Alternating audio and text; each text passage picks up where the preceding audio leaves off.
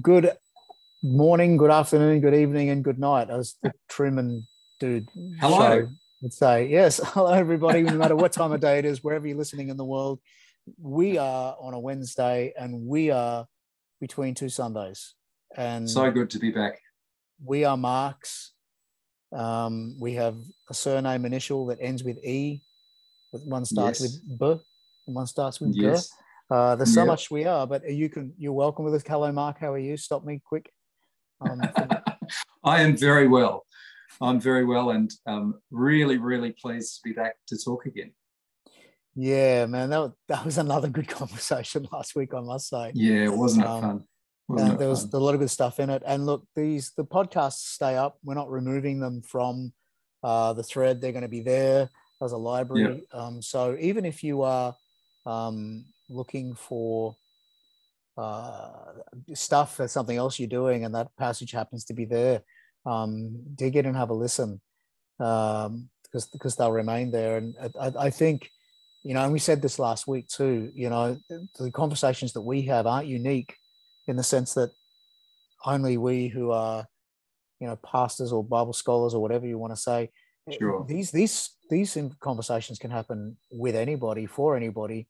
Just to have some people you trust there, be willing to throw out some crazy ideas, um, see Mm. where they go, and um, Yeah. have a Bible on one hand and have BibleHub.com on your screen and another, and dig into the Greek and look at the commentaries and Yeah. discuss your thoughts. And you, it, it- this is what Scripture's for. I think there was a tradition where we saw the uh, Hebrew Scriptures being reimagined, even through the whole of the Hebrew Scriptures. Um, Hmm. And then it continued the tradition of doing that. Uh, it continues within Judaism uh, through rabbis uh, creating midrash. They're continually, continuingly reimagining what the scriptures are. And I love what uh, Dr. Peter Enns says that we do the text a disservice when we refuse to do that. When we treat it like it's static and everything's been said and done, we are not Yep. treating the text with the re- for the with the way that's meant to be, you know, treated, the way that it was written to be treated. Um, Yeah. uh, I think that's very powerful. You know, Mark, there's a very there's a very old hymn, um, a very very old hymn, um, and the first line of it is, um, "God has yet more life, light, and truth to break forth from God's word." Yeah, true. Um, and I reckon, oh, I reckon the hymn writer is onto something there. Um, so often we get caught in the idea that there's a right answer or a right interpretation, and and yes, I think there are interpretations that are more faithful than others. So I'm not saying there's no, you know, that the text is not there and not doing anything, but um, and I know this. I know some might not understand this, but I find myself loving playing with the text, imagining in the text, um, with, with the text alongside me, sort of in that um, in that playful, joyful space, rather than that space of I've got to get it right and I've I can't be wrong and people are going to criticize me, but actually in that space of imagination and art and bringing myself um, to the text, which I think we, that is the only possibility. We can't read the text without bringing ourselves. So when I was at Bible college, you know, we kind of spoke very idealistically about um, one who exegetes or, or um, you know, reads the text for what it is, and one who eisegetes, and that is brings themselves to the text and sees themselves in it. And exegesis was good, and eisegesis was bad. Um, I, I, don't, I don't think it's possible to do either in a pure form anymore. I think we're always we're always bringing ourselves, yeah, um, and we're always um, reading the text and allowing it to speak as well. So this, the, the text does speak. Um, I, I, did want to step back to um, what you were saying before, encouraging people to read in community um, like we're doing um, here. You know, for me, that is the most faithful way of reading the text. yeah, Um, if we if we are really always and all bringing ourselves to the text, then we desperately need to listen to one another if we're to understand the text. And I find um, I, I, find some of the most fruitful times um, of, of reading scripture are when there's someone who's a lot younger than me. Maybe there's someone who's um, who's female um, and brings a completely different perspective to the text. Maybe there's someone from a completely different culture who reads this text in just from a, another angle, and and it cracks open possibilities for me as I listen to them. Um, so I, am you know, we've got a number of um, uh, congregations from around the world that use the property that that my congregation um, owns, and uh, not always, but occasionally I love to step in and listen to the Tongan community and listen to um, some of the other perspectives. And I go along and, you know, they're speaking a different language and I don't understand it. And, um, we've got a, a, community from Kenya and we've got another one from India at the moment as well, um, potentially another one from Samoa. Um, and, and, you know, they are completely different to me. they, they really do approach the text very, very differently. But in doing so, they, they ask me to re, revisit the assumptions I pro- approach the text with. And they, they reveal the culture that I approach the text with. And they, they kind of show it up um, for what it is and, and make me conscious of the assumptions that I bring to the text as a middle class white male um, from the Western world. Um, these things are not obvious to us until they're seen in contrast with something different. And, and this is where I think exegeting in community is the most faithful way for us to read the text. If, if we believe that these are texts written to all the nations, um, we really should be willing to listen to these texts with the voices of all the nations um, echoing in the background. Don't get um, me started on community hermeneutic, man. Oh, mate. It's it's my deal. It's my it's deal. Wonderful. We we it's so we good. It's so healthy for to us. To do life and faith alone, for goodness sake. Yes. This whole yes. my personal reading of the Bible thing, nah. Yeah. Nah. No. Have a have a personal yeah. opinion, then go yeah. and test it in community and share it in community and learn from community um, and read it through the eyes of community and have yeah. Have 47 different ways of understanding the text out of that. Yes go, yes. go for it. That's not being you know the text doesn't have to have one meaning. Um yeah. yeah community harmony that's one of my thing you know you know one of my big things is community and community you know learning together. This is why the the one preacher part you know preaching on a sunday morning doesn't yeah. cut well. This is why when you have a look at uh, what we see happening in early Judaism, particularly, and it still happens today in Judaism, that the text mm. is read in community and discussed yeah. in community. Right. This is That's why right. the rabbis, when they learn, they learn in community. They don't sit there and study at home on their own. Yeah. They sit there with other rabbis and they pull the thing apart and get into fights and arguments and discussion and depth and um, there's so much in that you know i don't think i keep telling mm. my students we've lost the ability to argue well in the west yeah we could learn yeah. to argue better and then when we can argue better we'll actually learn more um, yeah. from each other as we read that stuff so often our arguments are defending ground um, and that is you know that is a really shallow way of arguing um, really you know it's not um, you know, as as one who's who worships at a Baptist church, um, it's not only the Jews who hold that value. Um, the great Baptist traditions are um, we hold, uh, you know, a few statements that hold us together, but everything is debatable from there. And and we we've we're actually a tradition that's refused to go creedal um, and, and be united by central statements. We're actually united by the ongoing debate, mm. um, the ongoing exploration of scripture is what holds us together. And when we're tempted to make absolute statements, we've, we've said, actually, we won't. We, will continue the discussion. Because one of the temptations or one of the problems with making these absolute creedal statements that is that they stop conversation. They're actually ways of saying we won't be discussing these things anymore because we've arrived there. And I, I think that's a disaster for the next generation coming through. Well, why do you think they did it in the you know 325? That's exactly why they did it.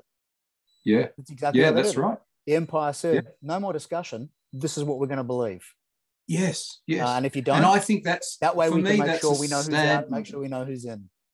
Yeah. So yeah. that's a sad moment for me. It is. it's a sad, history. sad moment because yeah. suddenly they had a way to make people out. Yes, yes. We we built walls. Yep. Um, and we've spent thousands of years since trying to work out how to pull them down. Um, or or worse, how to build them up. Yes, or yes, worse, how to build right. them up. That's yeah. right. Anyway, yeah. last week. Yeah. What's stuck with you out of last week? Okay. Well, first of all, I found my Julian of Norwich quote. Yes. Which um, which I thought I better do the responsible thing and bring the. Please do because I'm going to steal it for Monk and Docs, but keep going. Yeah. Um, so Lady and Lady Julian of Norwich. First, yep. there is the fall. Then we recover from the fall. Both are the mercy of God. Right. Um, and we linked that last week with this idea of God um, scattering and gathering.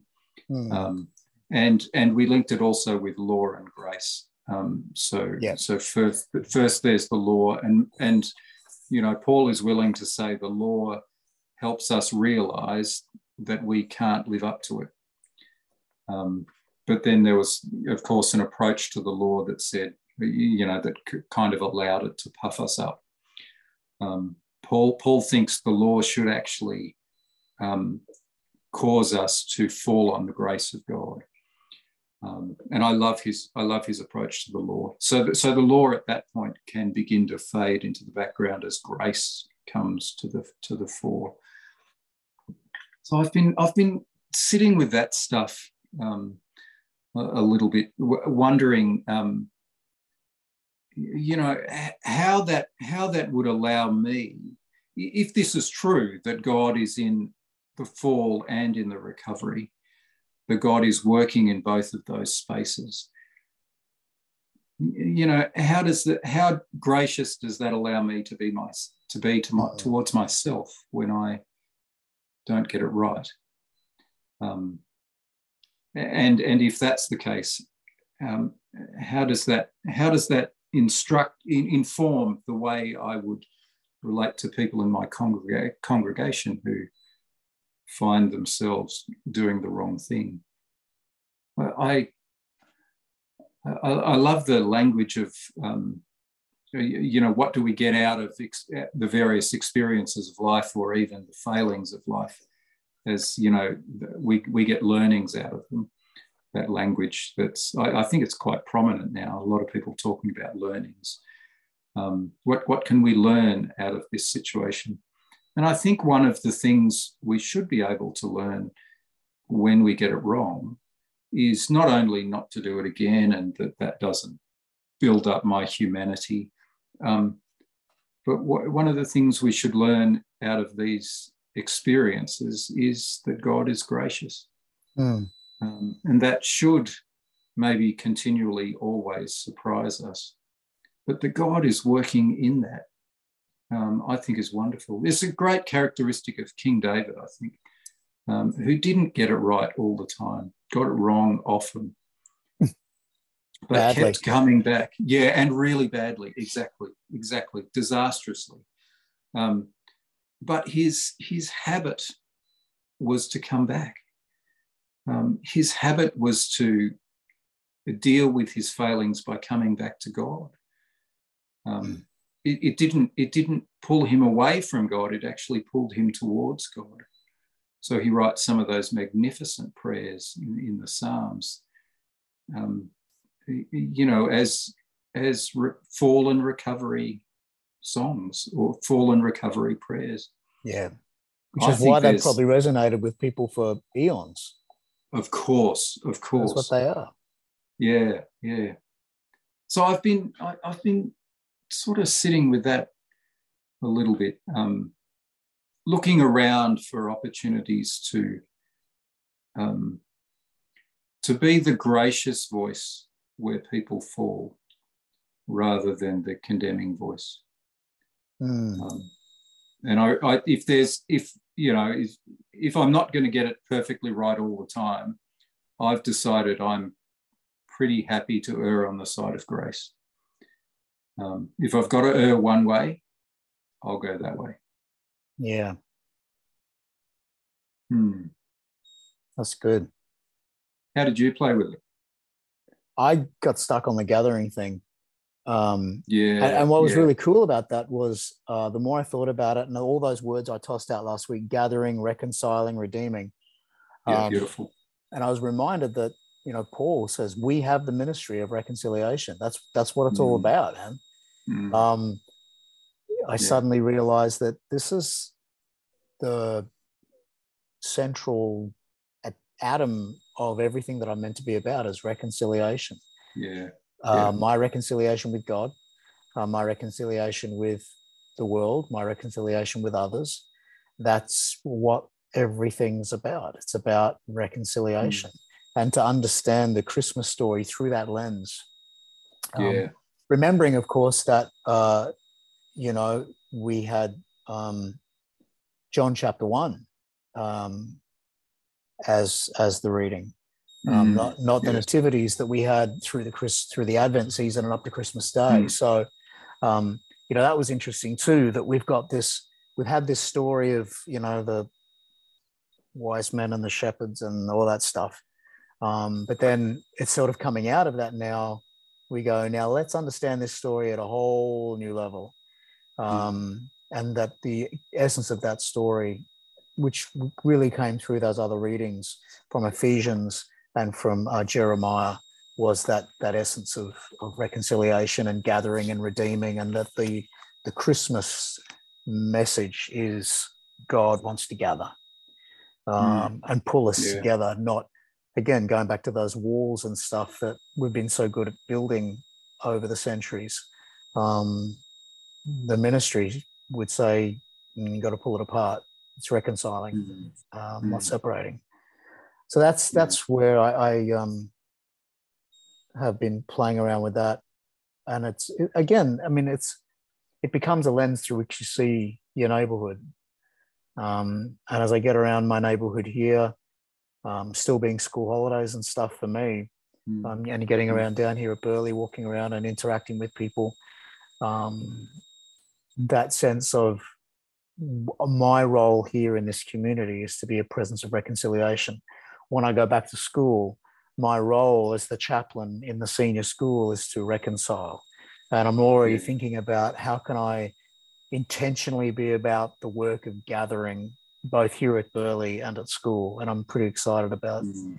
what prospects might come up that. So um, yeah, yeah. So and, and you know that um, I'm just trying to think of the almost um, almost the tools Jesus gives us together. Um, you know, this is the Jesus who calls us to repent when we hurt others and do the wrong thing. The Jesus who gives us the tools of forgiveness. Mm. The, the tools of seeking to love our enemies. All this is gathering language, I think. Um, yeah. Um, and, and, very practical gathering language. Um, it's not pie in the sky kind of stuff. It's actually, you know, Jesus really inviting us to be gatherers and reconcilers, which I suspect goes way beyond people, that there's actually a call to the church to be um, gathering the universe together again that has been split and divided and broken by selfishness or sin. Yeah, for sure. Um, yeah. For sure. So you know, it's there's a there's a really big big perspective on this as well. Absolutely. Mm. I like well, that. Well, we are now well and truly into the year, and uh, yeah. so um, during the week this week we had Epiphany, and so this Sunday uh, that's coming up is the baptism of the Lord. And our readings come from Isaiah mm. 43, verses 1 to 7, Psalm yeah. 29, Acts 8, verses 14 to 17, and then Luke 3, verses uh, 15 to 17, and then 21 to 22. Yes. Excellent. Yeah. Um, you know, Mark, I wonder if the first thing to to to do here is so these are the Sundays after Epiphany, but in very in uh, in the way I think of them, and maybe this is not orthodox, is that they're all revealings of Jesus. So mm. that that Epiphany celebration during the week, um, the the reading is is the Magi coming uh, um, you know, the, the astronomers coming from the from other nations, and ar- arriving here and um, arriving here and re- revealing to people and being revealed to themselves who this child is. So it's a first moment of the Gentiles interacting with Jesus. Yeah. Um, and, and, and it seems to me that a, a number of these Sundays after Epiphany uh, are all building on other revelations of who this Jesus is. So the picture of um, the, the picture of Jesus is being built up. So we get, you know, the the, the signs in the Gospel of John um, are often read around this period of time. And, and today we're coming to the baptism of Jesus as another revealing of who this one is. Yeah. Uh, and it would seem to me that if you know if there's anything that so clearly holds all these passages together, um, it is the Spirit of God um, uh, amongst us, revealed um, in Jesus, um, uh, being with us in this Jeremiah passage yep. um, clearly working through the psalm, the voice of the Lord, um, repeated over and over again. Um, this is all language of the, the Spirit of God amongst us.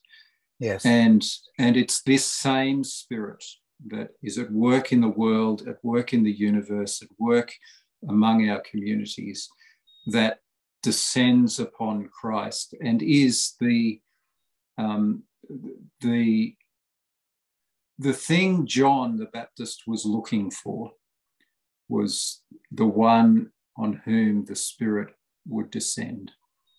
Um, so I think there's some, you know, some wonderful, uh, some wonderful pointings to how the Spirit of God reveals Jesus to us, reveals the gospel to us, uncovers um, what um, was previously hidden. Hmm.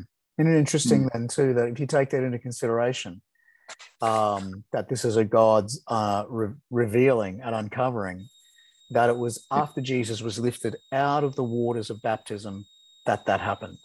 So it was yes. almost literally like cover him up, now uncover him, and then yeah. The the Spirit descends. Yeah, mean, what an interesting way to think of baptism. Yeah, there's it's hmm. almost literally baptisms are revealing. Um, yes. You come, you come yes. out of the water and suddenly you're there. Mm. Um, and of course, it's it's understanding that you know that word baptizo, uh, to be immersed. You know, when we talk about baptism in the Spirit, or you know, baptism into God, baptism into the Christ, we're talking about a full immersion into it. Mm. Um, so it's it's not just about being dunked in some water. Um, uh. And I know Paul goes on about you know the water being symbolic of washing, uh, harking back to the Jewish uh, act during the um, uh, the conversion process or the becoming Jewish process where you go through that. Is it um, mit, mitzvah? Uh, mit, mitzvah? I can't remember the name of it. Um, but there, there's this Jewish bath um, that people go through as part of their um, conversion mm. thing. And um, so a mikvah, sorry, apologies to our Jewish friends. I was just looking that up. The mikvah.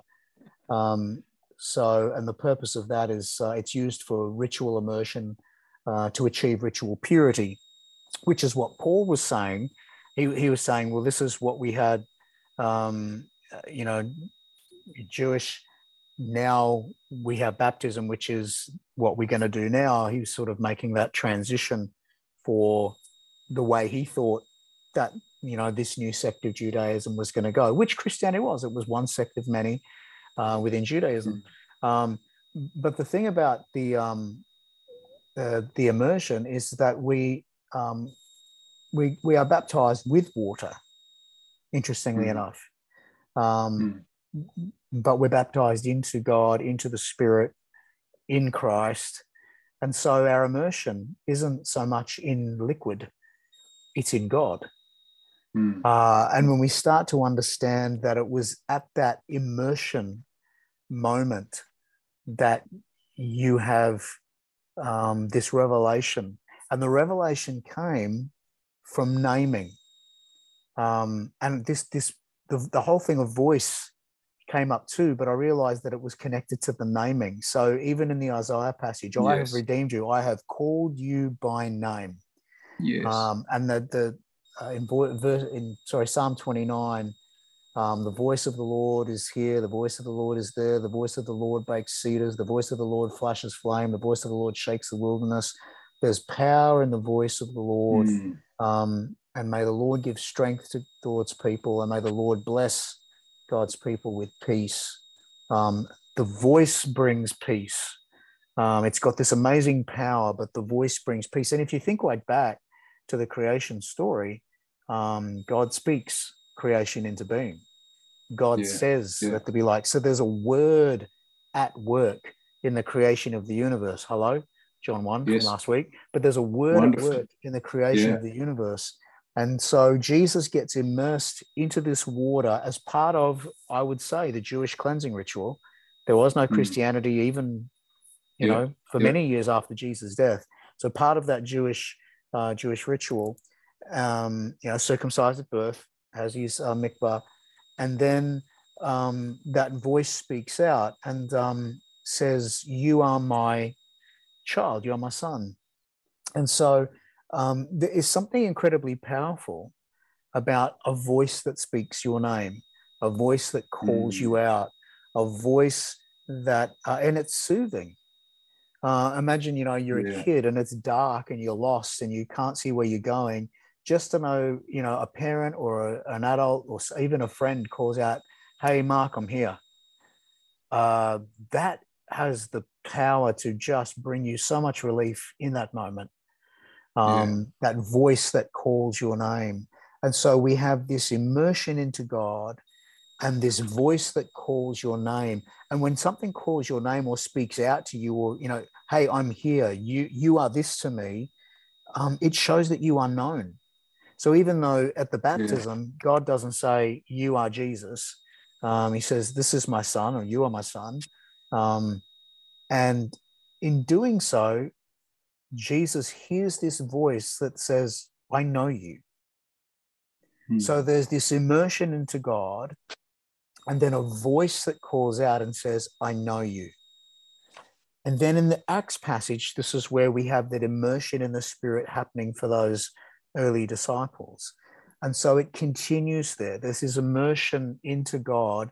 And out of that comes these people who now have a name. They are now known, they are now recognized. And it's not that they weren't before, it's that it's sealed for them.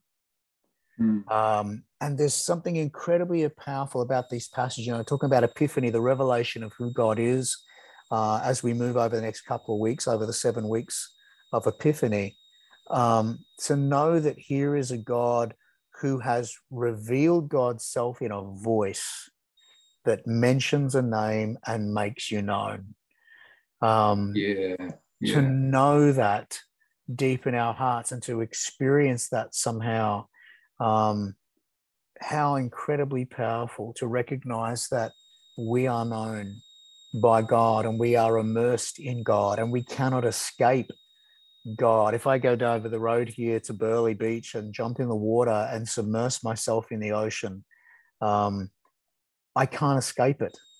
There's nowhere I can go that, um, you know, and I think it was, um, was it Rabindranath Tagore, I think, might have said, or maybe it was Kabir, the um, yeah. Islamic mystic, who said, uh, it's not that you are the drop in the ocean, it's you, you are the, o- the ocean. It's not that the drop is in the ocean, it's that the ocean is in the drop. Um, yes, yes. Uh, it's it's both and.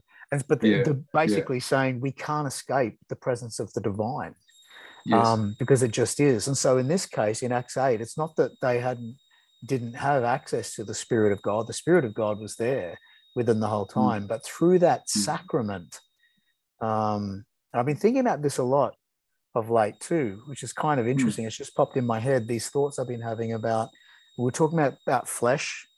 I think it was last week.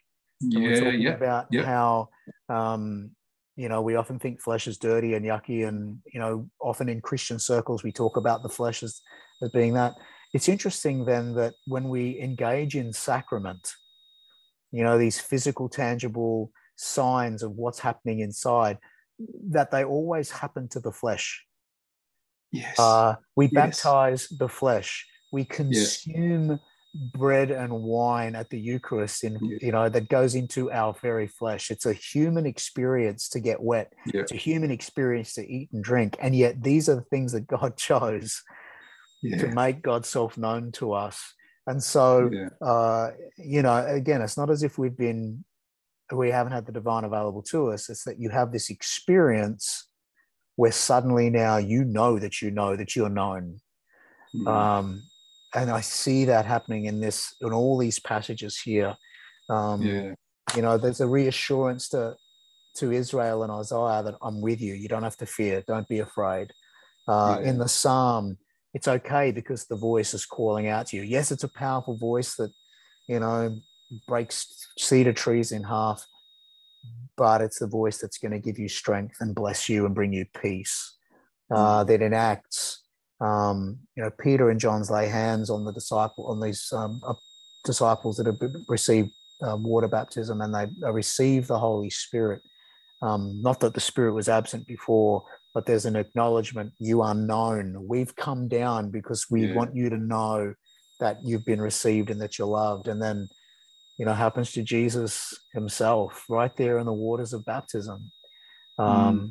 This voice assuring him, I'm with you. And there are some people, and this is, um, you know, debatable, but it's not unorthodox. People were talking about this back when they were debating these things first, that this is the moment when God's spirit was God's spirit didn't reside with the Christ until that point. Um, yeah. that, that came in baptism. Whether that's true or not, irrelevant what I think is important, though, is that Jesus is about to enter this ministry that he's probably already sensing that he has been called to. And he gets told by God, You're known. I'm here mm. and you're known. Mm. Um, it's just a powerful, powerful reassurance in all these passages today that jumped out. Um, mm. Incredibly powerful. I was really struck by the um, I don't know, the groundedness or earthiness of especially this psalm, mm. um, the Spirit of God. I think I, I think I grew up thinking of the Spirit of God and being baptized in the in the Spirit as something that that was spiritual, that wasn't physical.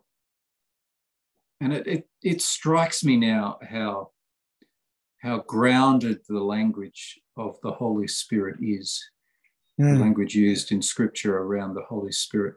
Even back in Genesis, um, you know, uh, this is the breath of God or the wind of God blowing. Um, I've often, uh, you know, nowadays I'll I'll stand on top of a mountain and, you know, if I'm privileged enough to feel the wind in my face, or when I'm riding my motorbike, feel the wind in my face. Um, I, I'm literally reminding myself that, that God is at work. Yeah. That the you know that that and and it's not it's not just this soul activity, but God is at work everywhere. The wind shapes the earth. Um, that is that's the image, and of course, this breath is breathed into our body. So, um, you know, every time I breathe, I, I, you know, when I'm doing it consciously, I suppose, there's something in me that's saying, um, you know, this is this is what God has done to me. He has enabled me to take this next breath, um, and this is the Spirit of God filling me. Yeah, I, I sometimes think we've spiritualized this a, a, little bit, a little bit more than Scripture does. Um, yeah, clearly, clearly the psalm is the psalm here is it is a very grounded you know the voice of god is doing physical things in the world. Yeah. Um, what, what a shame for us to um, to to restrict god to this spirit space that we think god should belong to. Um, again because we're probably playing down the physical but we've got no reason to do that. Um, if we start with the creation story and we have an incarnated God, man, we've got no reason whatsoever to play down the physical, earthly, grounded life. We've got every reason to celebrate it and enjoy it and and love it, treasure it. Yeah. It's Mm. interesting you should bring that up about that earthiness and connected to us. And we talked about the um, image that's behind you last week. Um, Yes. uh, the, the indigenous image. And I'm reminded, I mean, we, you know, we spent a lot of time at our school engaging with indigenous um, aunties and um, in our Mm. community and uncles and, and elders, uh, very strong on that this last year at least. And we're moving forward with that now. yeah, um, wonderful. But it's interesting that, you know, you, you can read a psalm like this and the scientific brain just says, yeah, but we know how that works now. But there's something really incredibly powerful about going back and saying, well, okay, yeah, we know how it works. We know we can explain it with science, Yeah. but it, it doesn't remove the sense of what this is trying to say about who God is or where God is found. Um, and it, it just, when you were talking then, reminded me of how I've often struggled with some of the dreaming stories. And it's not because they're bad or wrong or anything like that. It's that I can't get the imagery to fit. Um, you know, some of these old stories where you have a, a, a wallaby who does something or other, and then it, it moves in a particular way and it becomes this. And I go, I, I can't understand how that would work with a wallaby, but it's it's me anthropomizing, anthropomizing way too much. You know, what a great word. um, and and it's the same here. Um, you know, there's something Yeah. powerful. I think I mentioned to you many times. I'm I'm so in love with the sagas, and you know, one of Yeah. my 700 PhDs, I would love to do a, a thing that considers how we read the text of Scripture in Yeah. the same understand the text of Scripture in the same way that the Icelandic people read the sagas. Um, Hmm. but you know even then you know you're watching something like vikings and you're hearing them talk about uh, you know what thor is doing or what odin's doing or frey or whatever and what's interesting about that is is that you look at where they are and you think well, that just doesn't fit i mean how is that Mm. this you know this whole like you know, the rain is this well the thunder is you know thor's hammer and if you go anthropomorphic with it which is what i think a lot of people expect Yeah, is but it's yeah. not if you go anthropomorphic with it it suddenly doesn't work Hmm. you, you can't be anthropomorphic about Thor banging his hammer, and that's the noise that you get. You can't be, and and so and like this too. If you read it, if you get sucked into the anthropomorphism of you know the voice of the Lord, you end up with a really it doesn't fit. But if you can remove, if you can get voice of the Lord as being a poetic unction which helps us put something around it, which gets us to start thinking about it, remove the anthropomorphism, but still talk about a voice, then it gets really interesting. Yeah. Um, yeah. And and for me, that's that's been just right now. I've just been going, yeah, you really need to get better at this. I think it's just I, am very, mm. um, um, you know, I, find it very difficult to think. I mean, I'm I write poetry and stuff, but I tend to be really literalistic. Not in my poetry, yeah, yeah. but I struggle. I mean, writing poetry is hard work, but that's why I do it to get myself out of the literal mind. Um, and this is the same too. If I read this psalm, uh, my head's going to break because how can God speak and then this happen? But this makes God look like, uh, which is why when you get to things like Revelation, you know, 16 arms and 47 heads and all this other stuff, yeah. we go, really? Yeah. That's what God looks like? Well, no, yeah. it's how he's describing the divine. Mm. So, what does that mean? And I'm saying here the voice. What is that voice? What does that sound like? What does it look like? Um, it, it's incredibly powerful stuff, which again, you know, you are known and, and God becomes yes. known, becomes, uh, we're immersed in God and God is immersed in us. And we have this yeah. knowing of one another that is incredibly intimate. No wonder the mystics used sexualized mm. language all the time uh, for the last yeah. 2000, you know, 1500 years, because for them it was an intimate sexual like union. Um, you know, the Song of Songs, the same. Yes. Um, yes.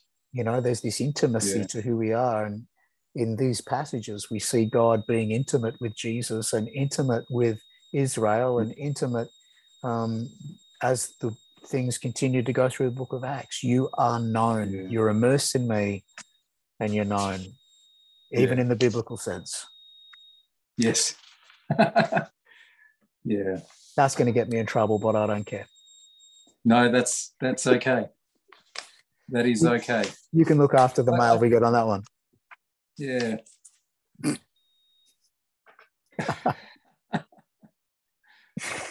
yeah. I'm finding myself, I'm finding myself wondering about this, you know, whether we need to talk about. I know that I know that the word or the language Trinity is not here in this story. But gee, we see, we really do see I, I think we're getting a glimpse into a community of perfect love where they're delighting in one another. Yeah. Um, all heading in the one direction. Sometimes we've, you know, I think this is one of those passages that kind of bucks against the idea that Jesus was satisfying God who was unsatisfied until, you know, Jesus is full of grace, but God is full of this legalism and wrath. Um, here is here is really a picture of Father, Son, and Spirit moving in the same direction yeah. and delighting in loving one another, um, all pushing in the same direction. And I think this is one of those passages, maybe it's one of the reasons the gospel writers have this story um, at the beginning of the gospels is I think it makes it very difficult to pull the Trinity apart as though they're heading in different directions after this particular story, this very revealing story of what God is doing in the person of Jesus.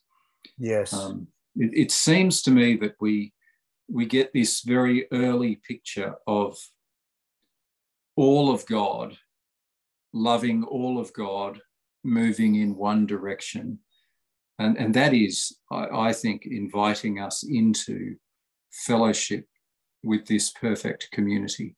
Well, it reminds us um, who we are as well. yes, we're meant to yes. be. If we're made in yes, God's image, exactly. we are meant to be in community. Exactly. We are made to be God's God's friends. That, that's yes. what we are created to be. We are created to be part of this community.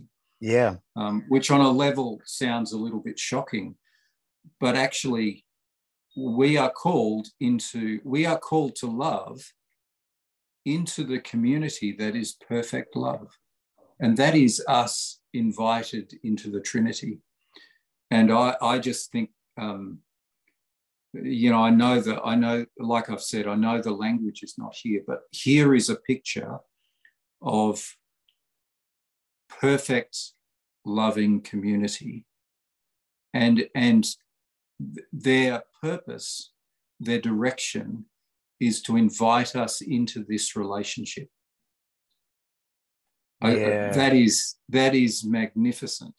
That is absolute magnificent. So you can argue always that the very core of your humanity is actually love. Um, and this is this is only what God is doing. When God invites us, you know, when Jesus is asked, "What is the center?" and he says, "Love God, love your neighbor." He's not asking you something that's impossible for you to do. In fact, he's asking the most natural thing for you yes. to do. Now, Yes. now I know it's I know it's hard in an unloving world. So I'm not saying it's easy. And Jesus' life, death, and resurrection certainly tells us that to love in an unloving world is a dangerous thing to do. But if you don't do that, if we don't find ways to do that, to love in an unloving world like Christ does, we will find ourselves being untrue to who we were created to be. So all, all Jesus is really ever asking of us is what Jesus is.